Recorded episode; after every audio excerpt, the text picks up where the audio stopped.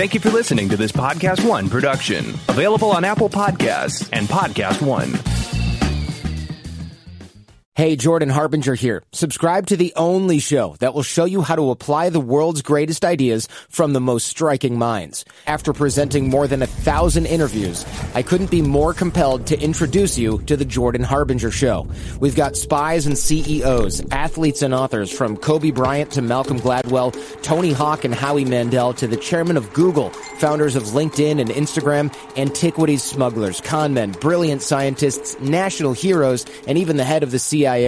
Listed as Apple's best of 2018 and countless other awards that, let's be honest, you probably don't care about right now. So come and have a listen for yourself and join me as we exploit the superpowers of the world's most incredible thinkers, amazing achievers, and iconic change makers with their insights delivered right into your mind. You'll get that blueprint of their brilliance each week so that you can learn to live what you listen.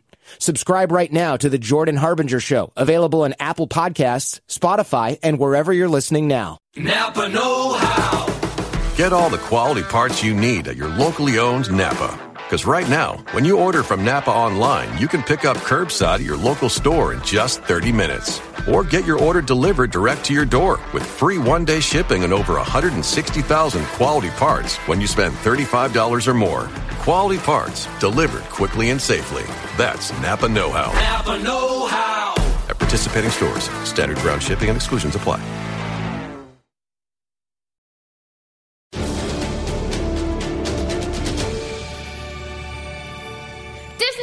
Coming and it's got all the good stuff and it is like so cheap and we have a lot to talk about. So much to talk about, and we need to talk about Hellboy. We've got your Collider Heroes review of that very intense movie coming at you.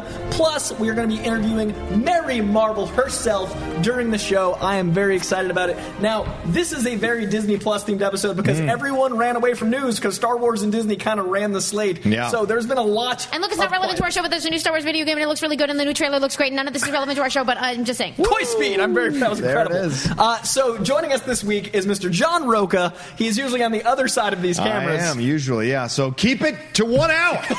Let's make sure stop messing around. This is a show. I'm on the set now to make sure it stays even better. I don't even uh, whiteboard my eyes will tell you. How close Just gonna walk off the- set with a whiteboard, come, Come back, back be like, oh.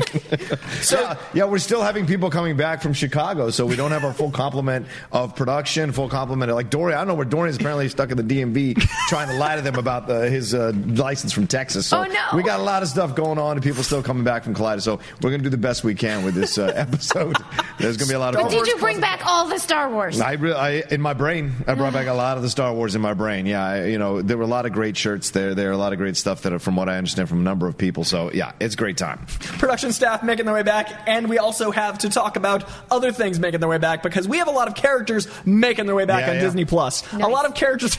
That was that was the roundabout tangent to get us back on the show. Disney Plus announced a series of shows, most of which we knew about, but the big announcement for me was Hawkeye because Hawkeye and that one's to me.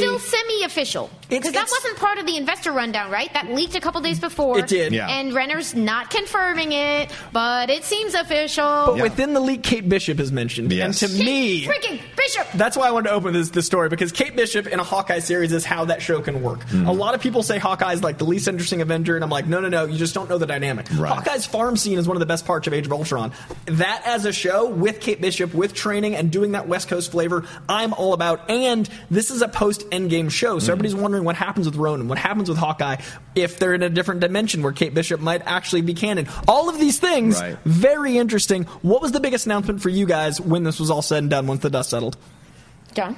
Oh, for Disney Plus? For the whole thing. Well, I think the uh, to me the six one six thing is interesting. The Marvel six one six thing. I know it's not the big high the heroes, and all, but to me, as a, as a guy who's become very addicted to documentaries as I've gotten older, especially on Netflix and whatever, to know that all these incredible documentarians are going to be part of this series and break down the Marvel history. And you know what? We all love these heroes, but a lot of people don't know their backgrounds and their history, or how Marvel came around, and how these heroes came about. And there's a lot of great stories behind the scenes. On both sides, DC and Marvel. Mm-hmm. So to have Marvel have a show completely dedicated to exploring the historical accurate or the historical nature of these characters and how they came about, how they how their runs went, who were the notable writers or artists for those runs. That to me is exciting. And they didn't just pick people out like from they're picking people who are like established documentaries that are heralded. So you know it's going to get the right attention to detail that it needs to for us who are super sweaty about these heroes and villains they, uh, the, and stories. They'll get the proper uh, um, I don't know uh, depiction in these uh, documentaries. My heart is like leaving my body. I'm so happy. And it's the canon happening. Marvel Comics universe. It's not a documentary Right. about the 19999 MCU universe. It's about the comics. It's Yep. about the source, and that's really exciting. I agree because a lot of people are going to know the things we know and why we get excited about Yeah. it. And you can enjoy these movies more if you have the backstory. And I totally agree that diving into the 616 and there's 70, 80 years of story. I cannot wait to see that in the hands of actual professionals Mm-hmm. Yeah. instead of like piecing it together from like a wizard article plus the Stan soapbox plus stories we've heard. Like to actually have something tangible, it's going to be amazing. Yeah, just like just even break it down the Daredevil character. If you took the Daredevil character and went through the history of the Daredevil character and all the different people who've come into the Daredevil Wally Wood, sphere, Frank Miller, and Nocenti. Yeah. Exactly. Uh, 10 yeah, years. yeah, Bendis, like all these people involved with the Daredevil, Daredevil universe, there's so much to explore here. Mm-hmm. And you'll have the jokes about the Ben Affleck version, but then you'll get onto the Netflix show. So there's so much to explore with that character and what he symbolizes as one of my favorite Marvel characters ever. So I hope that's something that they explore what motivated that character to exist and why that character is still someone, something that attracts artists and writers and what have you to do runs on that title. So They, they can yeah. easily do two hours every 10 years and make it like a Planet Earth thing. Like, I would love to watch, like you just said, each character broken down, these long form Mm-hmm. narratives and all. Like, we watch those Lord of the Rings special features, and it's hours and hours Yeah, of yeah, entertainment, yeah. and that's about one property. Right. The, the scope of what they can do with this is, is insane. Yeah. Okay, can we talk about the title WandaVision? yeah, I mean, I like that title. It's an interesting title, very retro, I guess retro it- modern. We talked a bit about like that they. Uh, we all know she's Scarlet Witch, but like, have they ever said that in anything? Is I don't even think they've ever said Scarlet Witch. like She's just wears Scarlet own- and is a witch. Yeah, right. weirdly reminded me? I was like, I guess they're. WandaVision, sure. Yeah. I guess, sure. Yeah. Uh, I'm certainly signed up. With like, I love that cast. I love that these are going to be overseen by Marvel Studios. I'm so excited about these possibilities. I'm so excited this stuff is official. But like, uh, WandaVision. that's uh, that's not a joke. Uh, and oh, okay. Other exciting thing for me, uh, they announced what the first What If story is. Yes. Uh, folks have, will already have seen us shouting about this on Twitter, but uh, the very first. Uh, what if story will not come as a total surprise to you if you are a sweaty because you've been watching this show and you know that I got borderline obsessed with Saladin Ahmed's recently concluded run on Exiles, Yeah. which featured the comics debut of the very cool video game idea of what if Peggy Carter became Captain America. They're doing it. It's amazing. It's the perfect answer to us losing Peggy Carter's show. It's a it's a perfect example of like how you can make these characters work because they're so universal, and it's another example of us getting a show that couldn't necessarily go five years ago. Like it's it's a very unique concept to be like, yeah, we accept everything. And I'm they're doing so a excited. different take on it. It'll be like they're adding elements that weren't in that comic book version. Yeah. Uh, but like, yeah, so so exciting, y'all. The What If show is real. uh, everything about this is exciting. And Uh, we, so we also got uh, Falcon Winter Soldier. We got our first logo. We got like you know details on that. We got details on Loki and the fact that it sounds like frickin' Forrest Gump with Loki. Yeah. I'm so excited to see Loki in the middle of historical moments through and time. fully starring Tom Hiddleston. Yeah. we weren't yeah. totally sure. Like, w- you know, we kind of knew, but Mm-hmm. there were different rumors and.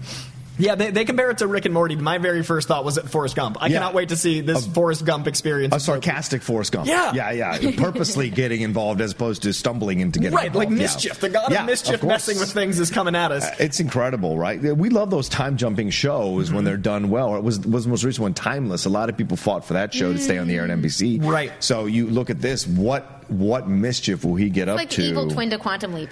Yeah. Like he leaps in, he messes things up, and he leaves. Yeah, to me, it's like to me, it's drunk history and Forrest Gump come together. Yes. Come together. That's what it looks like to me. And, and Michael Aldrin, uh, Waldron actually from Rick and Morty Hmm. is, is shaping it, which is why you know that flavor keeps being brought up. But I love the idea that we're getting these characters we thought were retiring from the MCU in longer form. Yeah. we're getting like you know Or Tom Hiddleston minis, coming yeah. back, but that's going to be multiple hours versus we probably get like forty five minutes a movie of Loki when he's a lead. We're getting hours of Loki in these long form shows. And then we've also got the Hawkeye show we've already talked about. For me, the biggest surprise, and it's it's only Marvel adjacent, so I'm gonna I'm gonna excuse here. National Geographic, Jeff Goldblum explains just Jeff Goldblum talking about stuff. Yeah. Yeah. That's amazing. That's mm-hmm. effectively his character in the Thor franchise. Yeah. I cannot wait to see him just monologuing at us. It's gonna this this app's incredible. He's going to do National Geographic show, just c- just talking about stuff. Is that It's like what the it is? world according to Jeff Goldblum. So it's not like going to that? be it's not going to be a comic book superhero No. thing. No, it's just him just talking about stuff. It's literally the Oh series will be available on day one. Will show the world through Jeff Goldblum's mind. Goldblum will pull back the curtain on a familiar object Yikes. like speakers or ice cream and give the full behind the scenes story. Ah, ah, ah. so, So it's like kind of ruins everything, but it's Goldblum highlights everything. yeah, Goldblum promotes everything.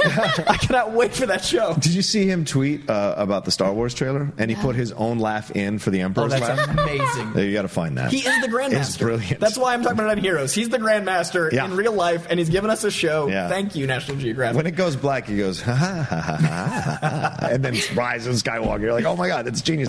But the, the, can we ask you ask you guys about the Hawkeye thing? Do you think they'll use the Bat, Matt Fraction thing as the basis, like shades of it? Of course, that's all set in New York. He's got the farm we saw from Mm-hmm. uh, Ultron, but will this be? And we saw shots of whoever that is with the, you Yeah. know, while she's shooting the bow, and he has the the tra- I mean, thing I on the hope tracker they on don't his retcon leg. her into being his daughter, but if they do, I will hope live not with it. either. Kate has to be her own thing, right? I, I- for me, she does. Like, Yeah. I will probably come around if they make that change. Uh, like they have, they have combined other stories successfully before. Right. Uh, that.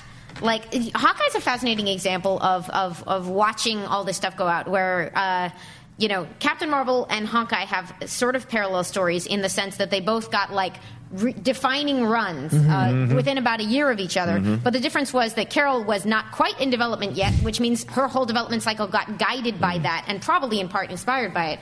Whereas Hawkeye got his defining run after he'd already been established in another medium. Like this started in like 2012 and he'd been in 2011 in the Avengers. Right. Um, and they were kind of going with this sort of ultimate Hawkeye thing. Um, and there has been this interesting tension ever since because, like, no one's like, you should have had a time machine and known that was coming. Yeah, For right. all we know, that run might not have existed if they weren't like, give Hawkeye a series, people are hearing about him. Right. And that just happened to open the door to the genius of Matt Fraction, David Aja, uh, Annie Wu, and the other collaborators on that. Like, I, again, cannot be overstressed. Such a good run, and that run involved bringing Kate in, and but like the best parts of it were that they were just sort of that was just their own thing that they were like the, his relationship with Kate got developed in that comic in a way that like was not dictated by anything else just sort of mm. emerged and became really beautiful but like exists within those characters history and context in a way that like I don't exactly know what it would mean to base the new one on that run mm. given all of the story that our Hawkeye in the movies has. Now, I still love, I would love for them to take tonal notes from it. The sort of like, somehow always doing the wrong thing but super lovable, like disheveled, Yeah. can't operate my VCR, Hawkeye Right. living in an apartment in New York. It's so good. I don't know how you get from what we have to that. Uh, but you could still take notes from like the stories, from the the way they structured their crime stories, Hmm. from the kind of villains he fought, from like fighting the new owners of his building who are trying to evict his neighbors. Mm-hmm. Like it was, they were great stories that you can potentially use. There's just this accidental distance between those versions that I don't exactly know how we reconcile. Well, I think with Hawkeye, he can play the older, curmudgeonly esque, but still lovable guy because Renner is that. Like, and I think the casting allows for us to play on that line. And I think that what might happen is that Kate Bishop is not his daughter. His daughter dies, and he takes on a daughter-like figure because of that mm-hmm. hole in his heart. Mm-hmm. I feel like when his, the snap happens, that whole family goes. They they buy the farm. And then what Hey, happens is the basically he finds a, a surrogate daughter in Kate Bishop, and then you've got that interesting relationship that the comics reflects, and we're invested in, in him already, so it's a lot it's more attainable. We're already Yeah. invested in his family, so when he takes up this surrogate daughter, it's a very Wolverine move. Like they did Yeah. that with Rogue in the movies. In the comics, it's Jubilee and or Kitty Pryde. The fact that there are these non-romantic mentor relationships in comics between men and women is a thing I really love, Yeah. uh, and like I'm sort of fiercely attached to a lot of those relationships, um, and so I would love to see that come across. West Coast yeah. Avengers works so well because of the relationship between those Hawkeyes, and then you can build off the Gwenpool and Choir things because you've got the Just foundation of them too. All right, the and I West think Coast Adventures. This is the week. yeah, we we talked about that maybe earlier, and that's actually looks like it's happening. We'll get to that when we get to the comic pull list. But Yeah. I, I think that the most interesting development was this non-confirmed Hawkeye show because Yeah. this conversation we're having right now is there's such rich source material in a character that gets scuffed aside, Mm-hmm. and I And think it's that, not like he wasn't great before. It's Well, just that that run came in and but I blew the doors Endgame off is gonna- everything. Endgame's going to bring him back in a big way. I Because think Ronan's huge. Yeah, because I grew up with Hawkeye as West Coast Avengers, leader of West Coast Avengers. That's I have like stacks. Of those characters. Like, that's what Hawkeye always was to me. So the problem is the way the movies put him into the situation, and the same thing with Scarlet Witch. They both suffered by not having these otherworldly powers. Yeah. yeah. You know what I'm saying? Like and people said that too about uh, Scarlett Johansson and Scarlet Witch. I mean, uh, I'm sorry, Black uh, Widow. Black Widow. Yeah. They're like, what's the point of having her in this thing? She's just shooting weapons, shooting guns. Like, what can she really do? Wait, who said that? A lot of people said that. internet. Uh, yeah, the internet. The- that and because I mean th- that's what Hawkeye got bashed for. All he does is shoot arrows. They both do what they do, but I think the I think the construction of those movies was difficult because they're fighting aliens from another world. So But as soon as they nod to it, yeah. it works. And I Yeah, think that's the strength of Renner, and I think it's the strength of Scarlett Johansson. Is it's like I'm just the guy at the arrows. I just get up and keep going. That speech to Right. Scarlet Witch, Which is great. such a moment Yeah. that I think the show can rest on those laurels. Yeah. And we're gonna want to have shows that are once again Marvel does great, cosmic and grounded. Mm-hmm. You've got WandaVision, doesn't get much bigger than an android lo- falling in love with a witch, and then you've got juxtaposed with that, you've got the grounded Hawkeye. Then you've got Loki, who's literally traveling through time, juxtaposed with the two Captain Americas, Falcon and Winter Soldier. Yeah. You've got this great polarity in your subject material. These shows are going to be. I'm so excited for this app, you guys. My favorite thing is the whoever somebody tweeted. Uh, they were like, "Wait, so Marvel is giving us an entire show of this, and it's just the GIF of uh, of Winter Soldier and Falcon, where it's like." Can you move your chair? No. No. It's like, yeah, I'm in. Yeah. Full series. Like, as much as you want, that's like Yeah. a very moment that launched a series. That 20 seconds, all in. Oh, absolutely, yeah. And the if they ever do the Groot Thor Raccoon team up, that's the one that launched it. That could launch another series as well. hundred million dollars just for special effects. Yeah, oh, So speaking, speaking of budgets, though, can we talk about six ninety nine? Six ninety nine. Yeah. That's incredible. Yeah. Seventy bucks for the year if you buy up front. You can't pre-buy Rocha and I already tried. Yeah, we did. Uh, Damn it! that we were told no, not till November. And I, I don't. You might lock me out. I don't want to wait in line. I want, I want to pay the seventy now, so I'm assured I'll pay an extra twenty to get VIP up front. So I'm assured that this thing will turn on on that date in November. So yeah, Yeah, so that that price is great. We don't. Nobody knows how long that price is going to last, but it Hmm. seems like it's it's a real play for Disney to be like, we are a utility. Factor us into your budget. Yep. Like you know, you are going to need this, which they're making a strong case for Yeah. right now. They've said uh, it's going to launch worldwide in the first two years. Yep, which is a smart. That's incredible. deal. Yeah. Uh, which is it's also interesting because like Captain Marvel is going to be on there at launch. All the Star Wars movies are going to end up Mm-hmm. there, which means there'll be a gap in time where like Captain Marvel isn't available internationally. We'll figure it out. Um, these are all the things that are coming down the pipe because Yeah. of this. Uh, but worldwide release, uh, incredible price point. Me as a fan, I'm just saying, put comics on there. I, that was the one disappointment. Yeah. I was going to say, what's our one disappointment? For me, the DC app really has flexed. It's not just had those comics, it then added 20,000 more. They're Mm-hmm. very much showing they're based in the comic books. I feel like this was a misstep, but it's it's just the first announcement. I think they can add it, I think they can grow into it. But I really want people to be able to flip between the comic and the show, the comic Right. and the documentary. The documentary Yeah. about comics needs to have an addendum where you can go, oh, they're talking about Amazing Spider Man number 512. Click. Yeah. Like, it's right there. Yeah. Maybe wide it's still coming. coming. Maybe there'll be a bundle in. Maybe Marvel Unlimited will have like a special double up price thing Sure. that goes with it. But it is crazy. Like right now, Marvel Unlimited by itself for the comics is more expensive than the Disney streaming service Yeah, will be. and don't forget we have Comic Con coming up, so that may be where they announce that and say ah. we're going to add comics now to this and blah blah blah. Because you're right. I mean, there's no way this app works a thousand percent without having the comics attached to it. But I you love that we're having need it. even like three years ago that was not a conversation. Right. Right. DC like, really we're like, changed this our is our standards now. Get up your game. Where Yeah. it's like up your game to the thing no one had ever done.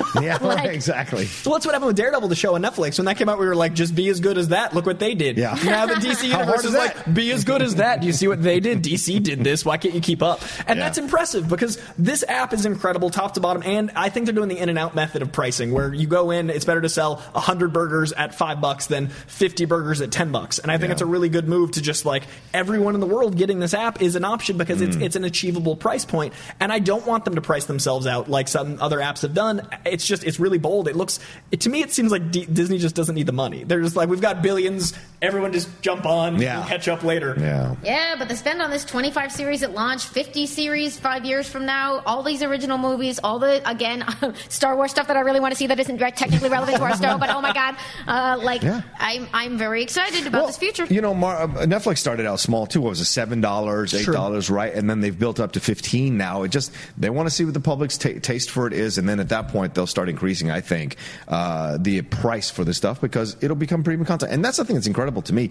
These actors, these are A-list actors Yeah. coming in to do this kind of. Stuff. I don't care what you think. Elizabeth Olsen is an A-list actor. Tom Hiddleston's an A-list actor. You could argue Sebastian Stan. You can probably argue a couple other people, maybe Renner to a degree. But these are all, They're in my movie opinion. Yeah. they're movie stars. And so Oscar winners Yeah, and a Knight's exactly. Tale thespians and E- Paul Bettany. yeah, right. He's the best. Even they're bringing back like a bunch of people to do the voiceovers for the what if stuff. Yeah. So you're like, mm-hmm. okay, where is this? How? Like, what is the price point on this? Like, how are these people getting brought in? Because Disney is very famous for creating a stable of voiceover actors who sound like the original actors, so they can do the toys and Sure. do the other stuff. You know, and so they have like two or three levels of those actors in case if one's a bit busy, they'll go to the next one. And so that, that to me, it's surprising that they're bringing in these A-list actors to reprise these roles. I wonder how much they're getting paid to do this because it is not cheap. I'm just- seventy bucks a person It for a year. we're being rewarded, right? Like Yeah. we, we spend the billions on these Avengers movies. Yeah. We're being rewarded with uh, like the original characters, and, Yeah. I, and I really respect that Disney didn't try to do sound likes. Exactly what you're Right, saying. Like right. when you see Infinity War and it makes two point whatever billion, they're like recycling that money back into the source material, Yeah. and that is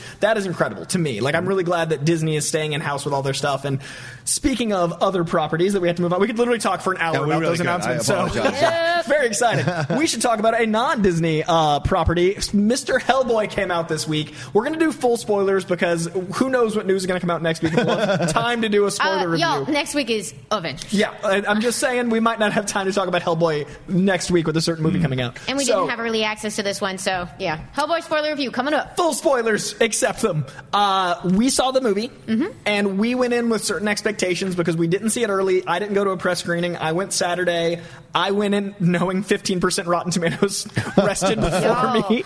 And I personally, with that 15% caveat, with talking to David Harbour about how much he loved Hellboy, and with being a Mike Mignola fan, got more out of the movie than a lot of people probably will. Mm-hmm. Because for me, it wasn't so much of a movie adaptation of a comic book, it was a comic book literally translated to screen with more gore. To me, it mm. wasn't someone going, This is a movie take on a thing. It's a Mike Mignola frame with lots of horror elements just stretched out on screen. So I was able to appreciate that, but this is not a mainstream film. Hmm. I think this is going to find an Evil Dead like B movie following. I think it's going to find a cult audience after the fact. I think it's definitely going to have people that defend it very loudly, like I do Venom. And I think it's going to be a thing that it finds its audience later because the upfront knee jerk reaction is it's not Shazam, it's not Avengers, it's not these adaptations, it's a translation. And that's a really hard thing to sell. In some ways, I really want to want to give it all the credibility for being like, holy crap, they did a thing I didn't think was possible. There's a scene with Nazis and Merlin and King Arthur. Like, what? And being fully invested. But on the other side, I don't know if that's what works for movies because it's a different medium than comic books. So It's I not enjoyed it. suffering from being too faithful, Coy. I, I think that might be why people didn't adapt to it. I, I'm too comic-y to know what someone that isn't comic-y feels.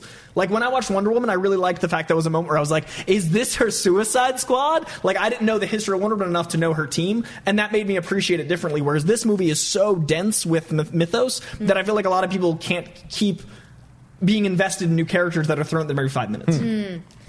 So, okay. What say you, Amy? Hellboy was released this weekend, uh, and unfortunately did not do particularly well. Uh, and so, my overall take is that, uh, you know, I don't enjoy not loving things. There's, it's not fun to be like kind of wish that they had knocked this out of the park, but not sure this was the the take. Like, uh, it.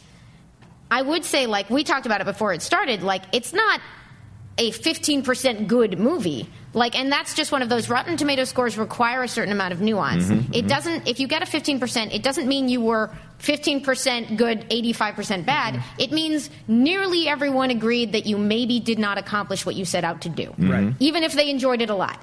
Uh, and I, this movie had some sort of it felt like there might have been multiple voices in the room. Some people were really into making a B movie. Some people were into making a serious mythology thing. Some people were clearly very devoted to the source material. And it has some moments that I really love that feel very Hellboy. Mm-hmm. Like the, the bargain with Baba Yaga to trade your eye for knowledge. That's classic, good, scary Hellboy stuff. Yeah. Like Mhm. it, it has a lot of stuff that I love, but it has other elements where the character of Hellboy has a very distinctive voice that I treasure.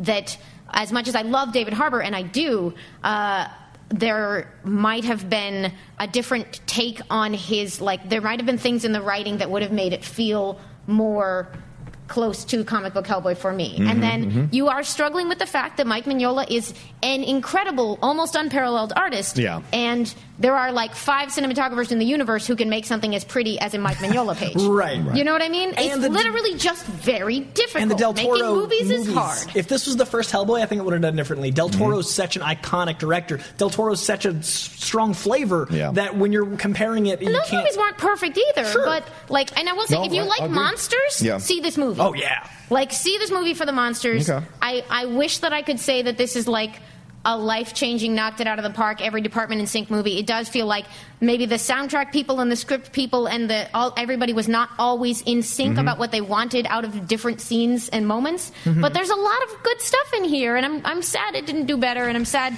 like read Hellboy. Support Read- this Yeah, definitely incredible read like Hellboy. read, Definitely read Hellboy, Hellboy. comics. So read Hellboy. I do say see the movie. There's a lot of good comedy, a lot of good action, a lot of gore. If it's actually, I'm not a horror guy, so there were moments I was like, I'm uncomfortable, and I, I definitely And was. that's clearly a choice that they made. It feels different than it does on the page. We talked about this Yeah. with artistic presentation, but A like, drawing of evisceration If that sounds feels good to you, definitely go. Well, and Mignola was on set for this whole thing, and he said in numerous interviews that this is the most faithful adaptation of his Hellboy he's ever seen, even more so than the, more so than Guillermo. So, And that guy you know, deserves success and support Yeah. and love and read his books. and even and even if it doesn't work, And don't be mean. we got another Hellboy movie. It's still pretty incredible that we were able to get another one after waiting what uh, I don't know how many years for like another. 10 years. Yeah, ten years. And yeah, so give Mignola and David Harbour your dollars. At least give it that chance. Mhm. I think it's worth seeing. Now, there is a movie that I think did nail all of the pieces and really established both a comic tone and made itself a movie. And that is, of course, you've heard me talk about it for damn near months now, and that is Shazam.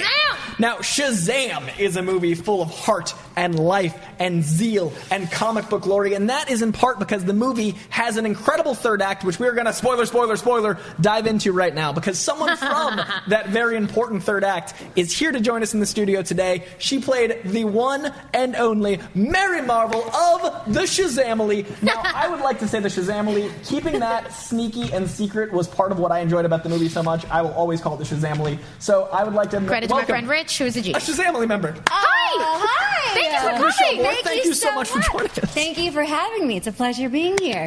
Now, Amy brought to my attention this incredible article. I would love for you to just tee off on that. Can you talk about auditioning for this movie? Uh, yes, I love it. Yes, I can. How did you get involved? Okay, so this is how the story goes. And this is 100% true, by the way. So I got uh, a call from a casting agent that there's an audition. Uh, here's the breakdown. And usually the breakdown gives you, you know, character, whatever. It's literally just three pages of dialogue, and they say, and put it to a dance. okay. And I, I called and I was like, I think you guys left out the breakdown part. and and the part where it says like you know for what film who's producing for what character they're like no no that's all you get um, sorry uh, do the best you can so i was like okay and i just decided you know what i'm going to have fun with it i spent the entire weekend um, on YouTube watching John Travolta's Saturday Night Fever. Yes. And I memorized the whole thing, and it wasn't even long enough. So I was like, oh, what do I do? What do I do? And so then I just added like interpretive dance moves that are very like fluttery and poetic and kind of ridiculous. Yes. And that's how, um, that's what I did. I went in the room, I did that, I asked questions. She's like, no, no answers. And I was like, okay, I'll just, I'll just do this. And, uh, heard nothing for three months. Wow. hmm Got a phone call. They're like, remember that really weird, random thing that you did? I was like, yeah. They're like, yeah. So you booked uh, this film called Shazam. You're going to play Mary Marvel, by the way, and uh, you know it's a three picture deal with two in the end. Blah blah blah. That's incredible. And I was like, okay, so when do I go for producers? Because I want to get ready. Like, how do I, you know, when do I test? When do I screen test? And they're like, no, no, no, it's done. It's done. Sign Uh, here? it- yeah, like it's yours. And I was like, I kid you not, I dropped the phone and I started hysterical crying oh. for like 10 minutes. And I was like, I'm so sorry. And they were like, no, let it out, let it out. so that was the whole. Because that's a visit to the wizard. It was like, oh, done. I don't need to know anymore. Bam, the power. Exactly, exactly. I mean, you hear about these kind of things, but they don't really happen too often. So it was one of those moments. I had one of those moments. Everyone I've talked to from the film talked about the long casting process, and everyone Mm-hmm. has this different magical story. And to me, that translates to what the movie feels like, where it's like this amazing Yeah. build up, and then it's pure magic. Th- Was the set like that? You were hanging out with superheroes in a super suit. Was that like insane on the day? Yeah, I mean, it was it was insane, but it was also like minus 40 degrees. It was, you know, in the middle of Toronto and I'm in like a leotard where everyone else gets like a full suit and we're shooting nights so we have to sleep during the day. So it's oh. it it was a lot of fun in the worst circumstances, but we had the best time. Like there was never a moment where music wasn't playing. Like Zach or Ross, they're like the most consummate DJs of all time. So all of a sudden, like Salt-N-Pepa would come up, or like Buster Rhyme would come up, and then like you'd forget about how freezing cold you are, and it was it was it was like a big dance party for all of us. If Mary Marvel had a song, what would what would her vibe be? Oh my God, that's a good question. Um, sorry. Sorry. there a buddy? That, that would be uh, the Mr. Bean. Mr. Bean Oh. is, is crying. Um, if Mary Marvel had a song, oh my God, how about um, mm, ooh, Fighter, Christina Aguilera. nice. Yeah, yeah, Fighter. Now, how much did you interact with your younger self? Did you guys establish mannerisms? Did you play with the character with each other? Did you guys like get to know each other on the way? I was the lucky one because Grace Fulton is actually an adult. Mm-hmm. so Grace is like an adult in real life, and so I got to talk to her in a way that the others really didn't. Like, you know, we had game night, and the young ones had to be in bed, but Grace could come out. So I got a lot of time with her where I could sit and like be like, okay, what are you doing on set? Like, how are you playing it? And you know, and she was like um, really uptight, really super like a list a, a personality type A sort of thing, and um, very Right, Mary's the t- the together very one. protective, you know. And I was like, great, great, because I'm going to do the complete opposite, you know, because that's something we all have a change. Like we all have, you know, Freddie. Can, can Yeah. walk, you know, his legs work, and Mary's is her her ability to get the freedom to just be, to like let mm-hmm. her hair down, to just not worry, to have fun. And like, we don't really see it in this one so much because it is, you know, an origin story, and it's an origin story of two characters, not just uh, Billy Bats and Shazam, but also for Savannah. Yeah. So it's a lot of information to pack in. Um, so a lot of the fight scenes and stuff had to get shortened, but I would say know- we, we would all love to see more of that. I know, I know. I wanted to see a lot more because I know how much we all know how much we shot. Um, but you know, she's she's like she's like having a blast and like you want you want more? You want a little more? You want a little more? Come on, let's do this. Let's go. Come on, you know. So like She gets to open up and be yeah. She's and- like she's more of the teenager. Like even when uh, we have like our stances, like I did a full on like. Because Mary teen, would never do that. You know what I mean? She's too adult for that. But Mary superhero would be like, mm, what? I'm going to kick your butt. And I love that you get that, that Yeah. idea of like superhero manifestation. You get the idea of like what would your willpower bring a character to be by you guys being cast. Like you, there's a there's a childhood wish fulfillment in the casting choices. I thought that was really interesting. Yes, and that's well, that's what, in hindsight, now made sense to me about the audition process because what they were looking for was basically someone to come in and make a complete fool of themselves. Do you know what I mean? Like they were looking for someone because you know I'm sure some people went in and like did some really beautiful dance thing. Whereas I, you know, I was like, I, I'm going to make this funny because I don't know what else to do with it. So I know I can make it funny, and that is why you know, in hindsight now, I'm like, oh, Beanie, he can go out. I'm so sorry. There- there is a bean on the set, and he can go out if he's. You can pick it up. So I sorry. was. I think that that same interview I was looking at, that, like you, you particularly do a lot of like dog rescue, right? Yes, I am. Yeah, I I'm a huge dog lover. Um, I had an older dog. I had a dog for 17 years, and like the last three or four years, you know, it's a lot of work. And so I am a huge advocate of fostering older dogs because they're just in a stage of their life where I think they just want and need companionship and love, and they're such beautiful old souls that you know it's. I don't know. They're just a gift. So I love, I love, I call myself foster mama for the old dogs. Yeah. Do you- have, do you? the- I mean, I don't know how they found you for this role, but like comic book Mary Marvel has a whole animal rescuing thing now. Um, so good job, Fantastic. good job being the Fantastic. there. Uh, would you be open eventually if, for example, you have a pet bunny that gets superpowers? Hoppy the Marvel Bunny. Yes, I would. Very much so. Yes, Warner. Brothers, I hope you're watching. She is in. Mm-hmm. Is there anything you want from the character? Obviously, now that we're introduced to these characters in the third act, and, and the comics have so much history, so much Yeah. legacy, and the new 52 is very much about the Shazamily. Yes. Would there be any storyline that you personally are invested in? Is there anything that you want to translate from page to screen, f- how you feel about the character? Oh wow. Um, I guess I would love to see where she goes from here. I mean, because as we kind of leave it. Um, She's on the limb of whether or not she wants to go to college or she wants to, you know, stay with this family. And so I, I- personally would like to explore like what her choices are and what she decides to do with that. Um, yeah. I, I, yeah, I'd like to know, like, does she go and still, you know, maintain contact, or does she just decide to stay? But then, would that be Mary? Right. You That- that's know? Mm-hmm. actually no, no writers in the room. What do you think she chooses? Do you think she goes to California? Do you think she stays with the family? I think that she goes to college. Okay. I think she goes to college, but maybe she doesn't go to California. Yeah, I think she definitely goes, but maybe like in state. Yeah. You know what I mean? Maybe in Pennsylvania. So On the other hand, superpowers now. Might Oh, that's make true. that The commute commute's much easier.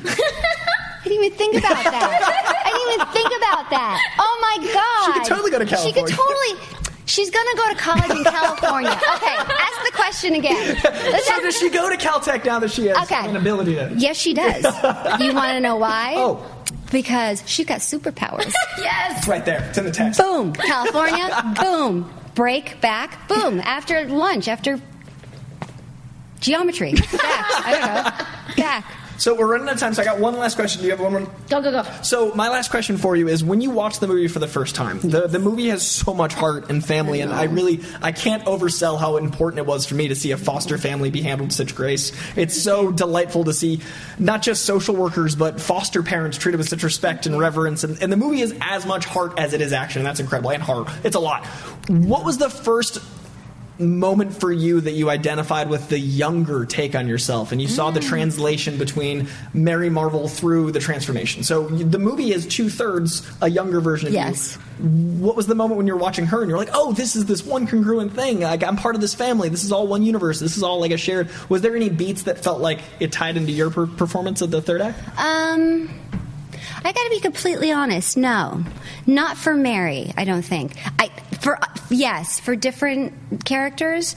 I saw it. I think that um, it was such a limited amount at the end that we really didn't.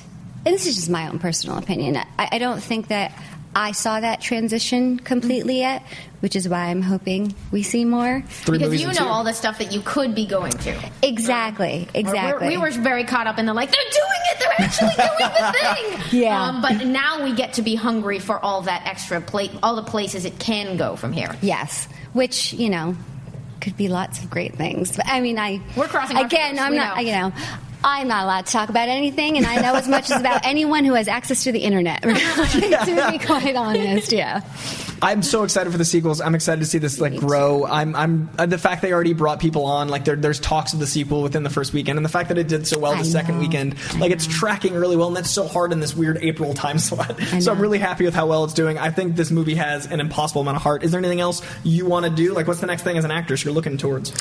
I mean, I don't know. Uh, That's a hard question because, to be honest, it's like, well, what's better than a superhero?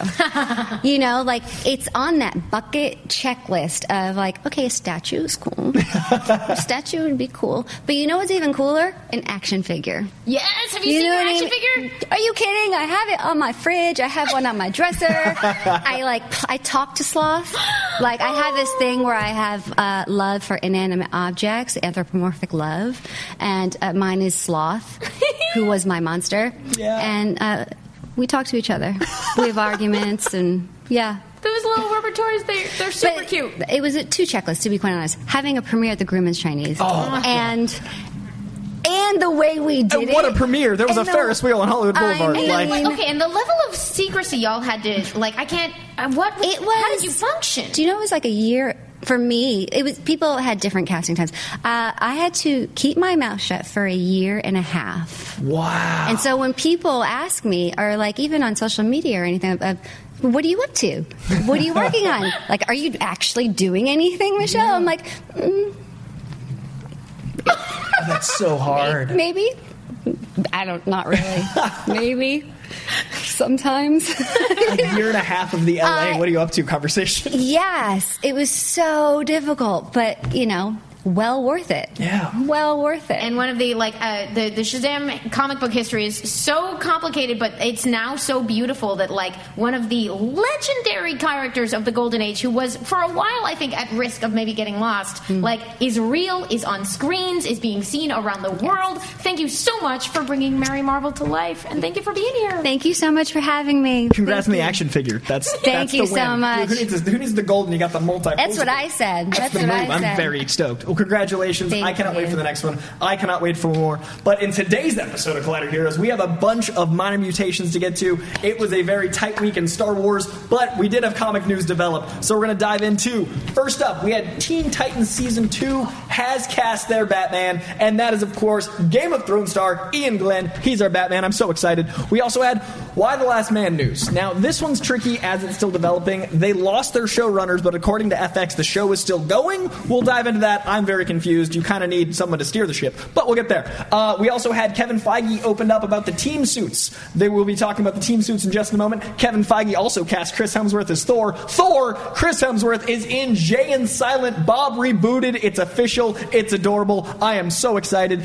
Again, and we're waiting to find out what happens news. Saga is set to end with issue 108. It was officially announced by Brian K. Vaughan. We're still in hiatus, but we did find out this hiatus is halfway through. We're at 54. There's another 54 coming. I'm, ve- I'm very intrigued. And then finally, Image Comics Hadrian's Wall has been optioned for a feature with co-creator Kyle Higgins set to direct. So we have a director. We've got the thing moving. So much happening at Image right now. What do you want to dive into first?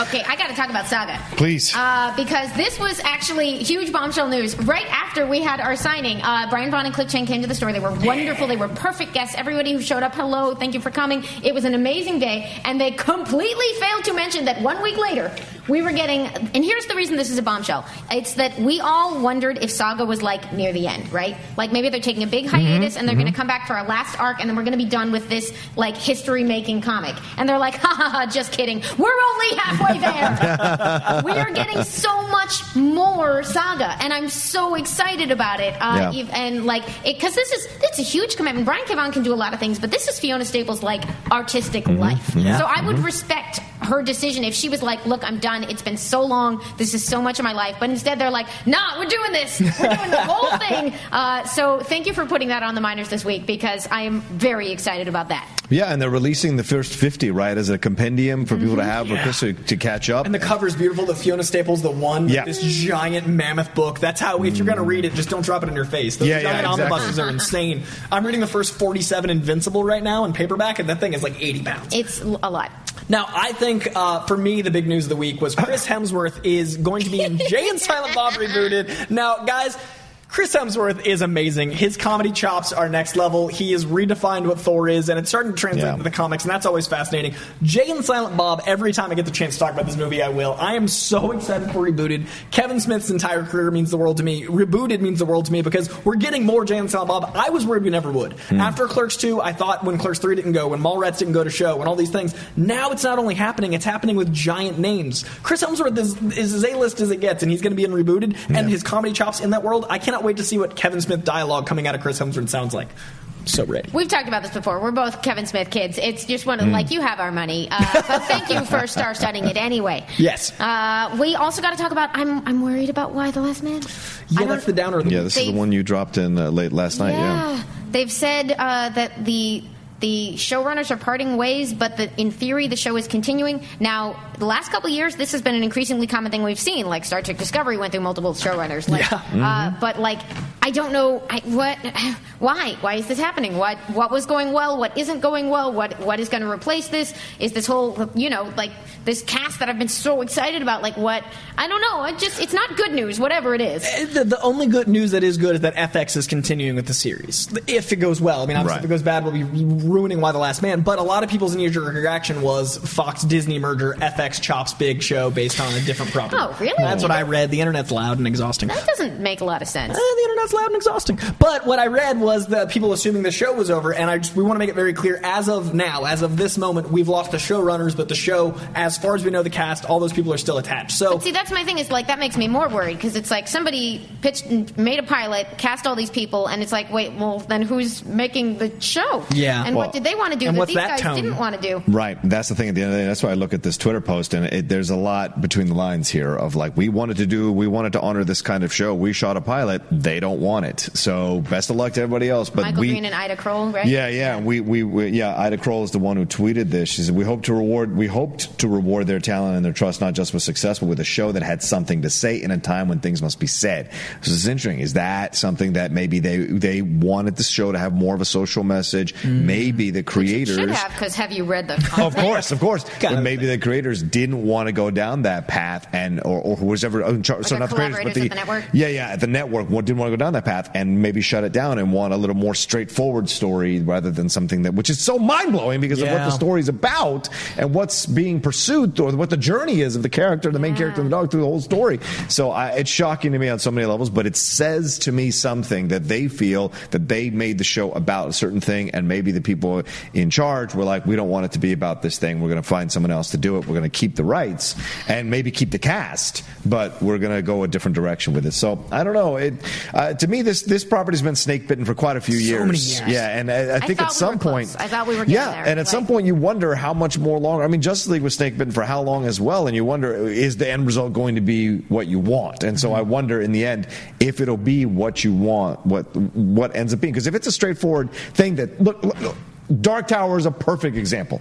Everybody waited for Dark Tower for decades. I worked in bookstores where people came in and devoured those things, and, th- and 20 years ago. And so t- people were waiting for this for so long, and then when it came out, it was such a snake bitten property, had gone through so many hands. By the time it came out, it might as well have not have come out. It was so Yeah. flaccid, and you worry a bit about that with why, and if, if it's going to, in the end, be what we want it to be. Because just because it got made doesn't mean necessarily it's what we And want Dark it to Tower be. also had a great cast. Yeah, that's, Yes, a, that's a perfect example. absolutely. Like McConaughey yeah. and Idris Elba. Idris Elba, yeah, yeah, We yeah. might have to cry ourselves to sleep on our 50 more saga comics. Yeah. so more as that story develops. We'll get to more live Yeah. Y the Last Man as we know anything. But speaking of source material, we got a comic list for you. We do. We've got a great week at the comic store. We're going to be kicking it off with one of the books that had an incredible team that I knew would be amazing, but I didn't know it was. I didn't know an A plus plus existed until Spider-Man Boys Life Story. new letters. I'm making new letters. It is it is the infinity symbol, infinity. This book is so good. Spider-Man Life Story number two. We'll talk about that in just a moment. A brand new run on Xena. This had to make my list. Vita Ayala is a writer I really love. They do a bunch of really interesting stuff,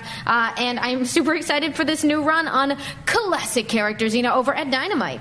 I also want to talk about Daredevil number four. This new run of Daredevil has been incredible from the jump, and I finally had a week where I could throw this in the rundown and look at that cover. Yes, Daredevil. And Boom Comics is pulling some shenanigans. Uh, they have dropped a surprise release on us. They have gone straight from announcement to in stores this Wednesday. Angel Number Zero. Uh, spinning out of their, their Fox licensing. They didn't put it in previews. They didn't solicit it to stores. They pulled it off as a big surprise, and now we all get to read it basically the instant we hear about it. So can't wait for that one. Oh, I love that. And maybe it'll be collectible because not everybody's going to have 500 of them. I want comics to be money again. Um, they're only money if it's hard to get them. I hate that plan. I'll fight you later. We'll talk in the show and after the show. Now, the final comic of the week is Naomi number four, a continuation of, I think, a magical run. This this comic takes place just adjacent to Superman. Superman's a part of the book, but he's not the book, and I'm really enjoying this new character from Brian Michael Bendis. It is in his Jinx world, that little side project where Cover came from. Cover, another amazing book I've been loving over at DC slash is Jinx. this one Jinx or is it Wonder Comics? Ooh, actually, you're right. It could be Wonder Comic. Let me let me look into that. The one. Bendis imprint side of DC is cooking a plenty. There's a lot coming out. I can't keep track of it all. Uh, so, out of these, uh, Sir Rogo, what, what, do you, what calls do you? Look, Daredevil Punisher. What do you want me to say? Look, that's, I mean, like, what do you want me to say? I thought you when that made the list. I, I, was yeah, like, I mean, like seriously, th- th- I would probably wear that. So I, I love that cover. It excites me on so many levels. I always love when they do a good story with both of these characters, Netflix or otherwise. You know, Mm-hmm. I grew up when Daredevil was a massively big character. When, when Frank Castle and the Punisher was massively big. So I read uh, runs and runs of those. So to have them come together like this is exciting as hell. But the Spider-Man one is very interesting in the Mm-hmm. 70s with Gwen and who's involved in this, who's not involved in this. Very, very interesting. So each book's every 10 years. Yeah, so we yeah, had yeah. the 60s number one, this is 70s, three's going to be 80s, Yeah. and it feels like that world, and it's Mark Bagley. And Mark Bagley has been, to me, synonymous with Spider Man since the great stuff, late 80s, early 90s. Mark Bagley, he's the first guy to draw Carnage. He's, he's the, all the entire Ultimate Spider Man run. He's the longest run on anyone in the history of comics. Him Mm-hmm. and Bendis have the longest run as a unit, which is incredible. To me, he is Spider Man. So who better to draw Spider Man in different decades? Because he's actually drawn Spider Man in different decades. Yeah. And it's so funny. The book gets the sass of Spider Man. It gets his comedy. It gets the scope. It is. I mean, I hate to be hyperbolic, but it's one of the best Spider Man books I've ever read, and he's my guy. Like, this book is damn near perfect. Mm, damn. Uh, and then, uh, agreeing with Daredevil, the Daredevil run Yeah. right now, each issue ends in a cliffhanger, like a show. Yeah. So you can't put these books down. And where this picks up with Punisher, uh, pick these books Is this up. Yep. two Chip Zdarsky's? Yes, I, I love Chip, man. Chip Zdarsky's Keep an eye killing out, it. man. He's it, watching him come up has been amazing. Like Him and he's Nick a- Spencer, I buy everything they do now. I, I'm into Archie because of Nick Spencer. Everything Chip Zdarsky's doing, I'm picking up too. Wow. Uh, came in as an artist, is a, an amazing graphic designer, has all this like, and is like, oh, by the way, also, boom, boom, boom, I'm gonna write all your Yeah, comics, and yeah. they're gonna be great. Yeah. Uh, so this is really exciting. Like, uh, it, it, two of mine were TV picks, and I only realized that after I had put them in there. But like, they're they're just it's it's interesting to see the variety of what's being done. I'm really interested to see how the Angel experiment goes uh, because it's sort of you know it's it's this. This surprise release thing, which uh, Kirkman did with Die Die Die, um, Oh, it's, yeah. a, it's a really interesting thing because it makes it tough on shops because you can't sort of plan ahead. You can't uh, like it's difficult to go outside of the ordinary things, but it's trying to address a really interesting problem that comics have had, which is that the way we advertise them, the period where people are the most excited about things tends to be mm-hmm. like eight months before the comic Right. gets there, and you can easily forget about it if you're trying to get like a mass audience who's not paying attention, who doesn't know how to pre-order comics, who mm. doesn't know how to all this stuff. They can hear about it, get excited, and forget it exists before the book ever comes out. And So then the they're comics are worth more because it's a smaller print. And run. I will fight you. Uh, it's a, Collider it's a, Heroes after it's show, Corey valid Amy. discussion. I'm just right about it. I'm just saying. I'm just saying she likes trades. I like floppies. One's worth money later, the other one isn't. But we'll discuss that on another episode because we rushed in some of the dialogue today. I spoke as quick as I wanted to because Twitter questions are happening this week. I've been wanting to get to some of these questions. You guys have sent some amazing stuff. It is time for a Twitter twist twastic segment. We have 10 minutes. Woo, let's do it. Let's All right. do it. 10 minutes. We're going to start off with Andy Ward at Mr. Ward AM. He asks, Hope you get to see this. Love the show. We did. Do you think that Groot will be able to regrow himself from Thor's Stormbreaker? This has been asked many times, and I wanted to finally address it. I think that Stormbreaker, when it separated, the, the uh, moment it fused to the actual metal of Stormbreaker, it was it was no longer part of Groot. I think it was ah. like an alchemy thing. I think it became mystic instead of being part of an animal. That's why when Groot dissipated, the the hammer didn't. Right. I think it forged into a new entity. I think the magic of Thor, the magic of Asgard, the magic of that took it over, and mm-hmm. it's no longer part of, of Groot. I, I agree that that's probably, I would say that's where it currently stands. I would say if you're creative enough, you could definitely find a way, like, find a cool comic book angle for how you take that piece of Groot and make a new one out of him. But I don't, I think it would require an additional comic book shenanigan. Agree. There will be shenanigans to make this work. Yeah, thoroughly agree with that. Uh, yeah, because it would have faded. It would have gone to dust as well if it's part of the creation. Yeah, because all the weapons, like, it just would have gone to dust. So I agree thoroughly. Let's move on. All right, so Daniel Logic at Daniel Logic asks, do you think Marvel or DC will ever reference each other's comic book properties in their respective films, i.e., Peter Parker reading a Shazam comic or saying Shazam in the Sam Raimi Spider-Man, or uh, comic book or Billy Batson reading Spider-Man? This is listen, this is like when, back in the '80s when Schwarzenegger and Stallone were doing movies. They never referenced each other. They don't, and then and then as the rivalry started to end, they would occasionally make fun of each other's movie posters in each other's movies.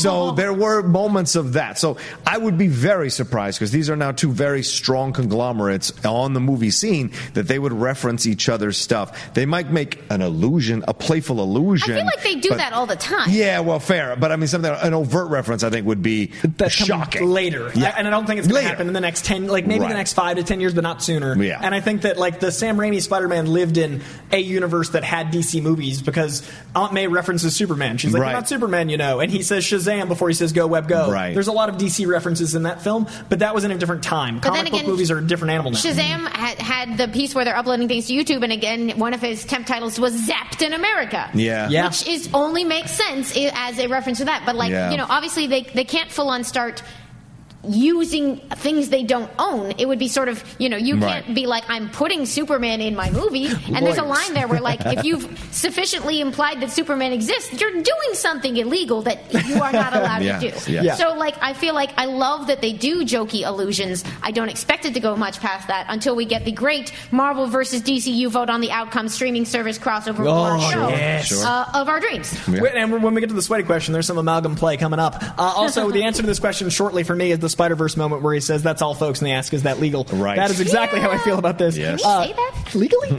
Derek Richardson at Dirk101 asks, "Where do you think the MCU will go after the Infinity Saga? Will Galactus be the new overarching villain as Thanos was? Will Doctor Doom or Magneto be the next Loki, shifting from likable villain to anti-hero?" I think that the only way to keep us interested is to keep the villains more contained and then build to an overarching slowly or not at all. I think Thanos was a one of one situation. Mm-hmm. I think that there's no version of us where we get to have this amazing 11 year run again. Like every studio is trying to have these giant overarching storylines. Look what happened to the Dark Universe. Look what happened to hmm. certain other like film properties that are all trying to share it. But then you look at the Fast and the Furious universe, that's one streamlined thing. Then you've got a spin-off with Hobbs and Shaw that looks great. I think streamline and then spin-offs is more likely than five movies lead to one, five movies lead to one again because there's just it's such a hard thing to do and this took so much planning and now people know what this is. When Iron Man came out, we didn't know how big this universe was going to be. It was a very unique situation. So I think these villains are going to live in their universes and then share each other. I think Doctor Doom can definitely be in Black Panther and Fantastic Four, but I don't think Doctor Doom's going to be in Black Panther, Fantastic Four, Spider-Man. I don't think they can do that much Yeah. personally. I would say uh, what we'll get is a repetition not of what we remember about this cycle, but of what it actually looked like, which was a bunch of stuff that mostly stood alone that eventually built to something. I have a feeling we, like, the next time we get a big buildup, it won't feel the same as this one. But I do think there will probably be, like, you know, once we've met this new set of characters, we're going to want them all to get together. And one of their villains will probably have been a standout. And it's very likely that someone will recur. But, like, so, and I think that Doctor Doom and uh, Magneto are both great picks for that. Um, we all have to process some sort of like. Are we ready for a new Magneto? Do we have more things to say with that character? Uh, like, there's a lot of issues between now and then. I think we have a wait. I think you are, Darden, right that we will see like more self-contained stuff. But again, uh, like in the way that we started out this cycle doing. Yeah. Um. Uh, yeah. So, but good, good thinking. I though. love that question. Yeah. I think Uh, if we get one, it'll be Kang, by the way. That's fair. Uh, I think Galactus is still in play. I don't fully uh, with Endgame. I don't think Thanos is going to be the main villain. I just have a weird feeling about it that he will, like in the Infinity Gauntlet comic book, he will regret what he's done, and they will, he will eventually side with the heroes as this goes forward. I may be insane, If but they that's pull what I a believe. last minute switch and they're like, just kidding, he is in love with the immortal concept of death and she does reject it, like, I will die in the theater. Oh man, True. if death is suddenly there and it's Cate Blanchett, like, Right. Can you imagine if she just manifests into the skull and we see all that and he loves her and And real quick, those are are two different people. I know. but they don't have to be. They don't have to be. People on my ass about it. Saying, well, hell is different than death. I get it, but Yeah. she could stand in for death. Calm the F down. All right. I was on a movie fight and I called Tilda Swinton Cate Blanchett the other day. That's way worse. So it's let's just, let's just own our thing. Uh, and then we got Rob Galafasi at Galafasi. Rob asks, "This may be more of a Collider Heroes question. Well, here we are. But could Rocket's suit in Endgame be foreshadowing the Guardians team having the matching uniforms from Abnett and Lanning's run in the comics for Guardians of the Galaxy Volume Three? Sweaty. I appreciate it. Yeah. Uh, I think it is. Deep cut. Shit. This is the first time we've seen them together like an X Men suit. The Avengers historically don't have suits. Uh, they have individual suits, like Hawkeye's in purple and Cap's in spangled, and like they're all in different stuff. Historically, they're not this unified force. I completely agree. Lanning's run, uh, Abnett and, and Lanning's run is a unique thing for the Guardians, just as this will be a unique thing here. I think it's supposed to symbolize they're having to do something he's never done, and I think the moment they put those on is the first time we hear Avengers assemble. I think it's the first hmm. time we've seen them assemble to this level, so we get that beautiful line from Cap. I hope so. I hope so. I hope so. I, I think that the, like it, that rocket in it doesn't necessarily mean the Guardians are getting matching uniforms, but I like the way you think. Yeah, all I can say is this is if this is real, this you you could totally see them doing this as a, an homage to uh, to that run, and Yeah. to, it makes a lot of sense. They don't have to adhere to anything that happens in that run, but it's a nice little wink to the comic book fans, and especially the deep comic book fans in the Guardians of the Galaxy, that we are knowledgeable about this property and these characters. Fun to bring them together. We'll see where it goes. I think it's more Weirdly, about the suits look a lot like the uh, Immonen designed uh, or, or the Immonen run X Men suits for the time displacement. Oh, X Men, oh, where yeah, got that's a good colors. point. Ah, time Yeah. displacement, you say? either I- way you seek uniformity, and that's what this is all I, about. I think they're just doing design. Yeah, yeah. yeah, they're having uh, fun. I'd love to think that they're looking at lots of source material as they do them, but we've seen that the movie people like to put their own stamp on Yeah. them. And also a great way for the Russo brothers to escalate because they've they've proven a live action Crossbones works. They can go as comic as they want. The Yeah. new TV spot literally has them saying like, you know your missions. Like this this movie looks real comic Yep. but it's working. Uh, two questions left. We got Eno Har at Eon One. Eno asks if the new Joker movie is good, what other human level DC character would you want would make an interesting solo character study film? Lex Luthor's rise to power drama, Lois Lane investigation thriller, The Question crime drama, etc. Mm-hmm. All of those for one. Great ideas, sir. Mm-hmm. Lois Um, Lane 100%. I've been Yeah. saying I want a Tom Hanks Le- Lex Luthor for years. I'd love to see Tom Hanks do a, a bait and switch where Tom Hanks never plays a villain. He's the most likable guy. Lex needs to be likable. That's why Michael Rosenbaum nailed it. Hmm. I would love to see a slow burn political drama like uh, The Ides of March with Lex Luthor, and then you're like not watching a comic movie till it escalates to Superman needing to be involved. Out of those, that's definitely one. But the question should be in every movie ever. And the question is such a great character. Look, I'm crazy. I like the Cyclone. I, I would love to see her get some kind of weird ass run because people don't know that much about her. People don't know, but she's connected to like Justice Society. She's connected to Legacy. You know, she's a smart girl. She does drama, all this kind of stuff. Nanobots are like, there's so much with Cyclone that I think would be a lot of fun to explore if you took a human character. It doesn't always have to be the, the people everybody knows. It Once you knock those out, guess what's left? Yeah, you got to go and find the, the real rich characters. And I think Cyclone has a great story and a fun story. And you've got multiple generations Yeah. of superheroes to play with in her story. So I love that idea, you know? That's a great call. I'd also love to see Court of Owls as a slow burn, uh, like Hellfire type yeah. situation where you've got a, like a political intrigue, you've Use got that a Gates group. of Gotham stuff. Yeah, and you've got kind of like the Skulls meets Eyes Wide Shut. Like it can be this weird like group of underground people doing their thing. And I'd Mm-hmm. love to see the Court of Owls rising through Gotham. You could have it take place over like hundred years, and that way you can have your Batman adjacent without Batman, like they keep trying to do. Team of weirdos that I want to have their day, they're like semi street level. I, I want somebody to do something with Gail Simone's Secret Six. Ooh. Um, There was the they're they're like team of, of real messed up folk on that team. But somebody recently uh, she retweeted made the comment that they were like, "What I love about your run on that book is that everyone on that team is trying to be everyone else's parent, uh, but they're all like way too messed up to pull it off." And she was sort of like, "You know, I never realized that I had done that, but that's dead on." That's pri- Um, and it's just like it's it's it's real good and and real messed up, and I'd be down for that uh, scandal. Procedural with Constantine and a day in the life of Plastic Man. Uh, sweaty We got 30 question of the week. Last seconds. question. Let's do it. Uh, Claudia Oh, Heroes, man. we're doing Twitter cues. If DC and Marvel could trade like five heroes and or villains with each other, who would you pick? Joker fights DD, Kingpin goes to Gotham, Wonder Woman rumors Thor, Spidey with Titans, Hulk befriends Superman, etc. Renee Montoya and Cecilia Reyes get lunch. I'm the only that. person in line for that, but I'm in line. Hawkman and uh, uh, Green Arrow hang out. Or I mean, uh, what, you- uh, Hawkeye and Green Arrow hang out. Yep. Mariner, Mariner, and, and Aquaman go on a little adventure. I would love to see what they would do in the sea, uh, and I'd like to see who am I thinking of? Oh, Ted Kord, Reyes, right? Uh, Yeah. and uh, Miles Morales. Oh, I'd like to see those two as taking on the mantle of someone else. How would that? Uh, how would their adventure be together? and What their conversations would be like? I want Carol Danvers to buy ice cream for Billy Batson. Yeah, Beautiful. uh, lunchroom drama between Tom Holland, Spider Man, and Superboy, Con Good. L. Yes. Uh, I want to see Green Lantern, Kyle Rayner's Green Lantern, teaming up with anyone in the universe. A young, like, young Avenger team. Oh, Kate Bishop and, and Kyle Rayner. Oh my Kyle gosh, she Rayner. would have no Kate time Bishop and Kyle him. It Rayner. would be so it would be the perfect, like, uh, Oh. yeah, so that. Perfect. Uh, let's do Wonder Woman and Storm talking about being a leader of your people and also being a superhero, like uh, the drama of trying to wear all those hats. Yes. Uh, Kingpin and what was yours? Kingpin goes to Gotham is beautiful because he's a very, very mafia like villain. I'd love to see him Mm. in Gotham. And then uh, that's it for now. We'll do more online. great picks, great picks. Thank you so Six much Twitter for this question. questions. All right, let's Did wrap guys. it up. All right, guys. So until next week, ask us these online. I want to do more of those last one. That was a sweaty question. It was fantastic. So until next week, thank you guys. Stay sweaty.